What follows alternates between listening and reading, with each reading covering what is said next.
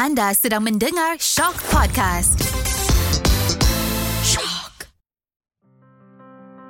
Dengarkan perjalanan cerita tentang Tan Sri Nazir Razak dalam podcast di sebalik nama yang mengandungi tiga komponen utama iaitu keluarga, kejaya dan negara. Pernah mengemudi CIMB. Ini satu kejayaan yang gemilang terbilang bagi seorang leader yang baik. Jadi kita akan dengarkan kisah menarik perjalanan CIMB Tan Sri Nazir Razak.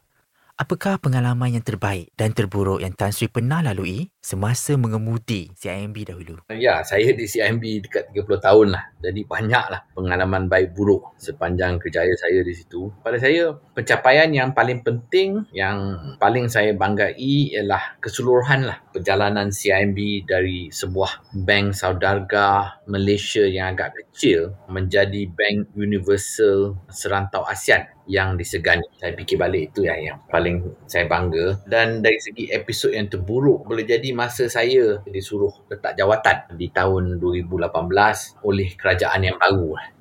Tan Sri mempunyai latar belakang pendidikan ekonomi, tapi Tan Sri juga ada peluang sebenarnya untuk menceburi bidang politik. Namun, apakah dan kenapakah bidang perbankan menjadi haluan kerjaya Tan Sri dan pilihan Tan Sri ketika itu?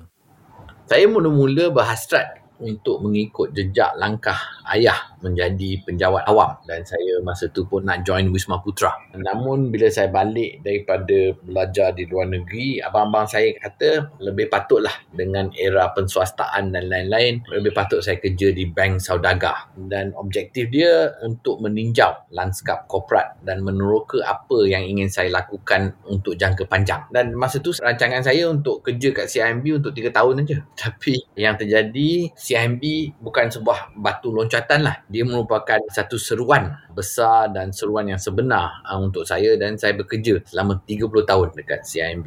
Baik Tan Sri, revolusi sektor perbankan dan korporat Malaysia ni kita dapat lihat melalui banyak fasanya, ada jatuh dan bangunnya. Jadi sebagai seorang yang pernah berada dalam industri itu sendiri, bagaimana Tan Sri melihat seseorang ataupun seseorang leader ya dapat meningkatkan kepimpinan dan juga apa yang diperlukan untuk membina institusi yang lebih baik untuk masa yang akan datang? Saya selalu kata Malaysia ni perlu lebih pemimpin dari sektor korporat, sektor perbankan dan lain-lain. Yang penting untuk membina pemimpin ni adalah adalah pelajaran dan juga pengalaman yang sesuai zaman. Kalau kita tengok pemimpin untuk era sekarang ni penting dia lebih biasa dengan kebolehan digital. Saya juga fikir bahawa sistem mentorship itu penting eh. Kalau kita nak membangunkan satu pemimpin, dia ni patut ada mentor supaya dia boleh ada macam sounding board eh bila ada isu-isu dan ada juga dia belajar dari pengamalan orang lain. Ha, jadi saya selalu kata kita ni banyak orang yang berpengalaman. Jangan bersara aja. Patut jadi mentor. Atau kalau tak boleh jadi mentor, tulis buku lah.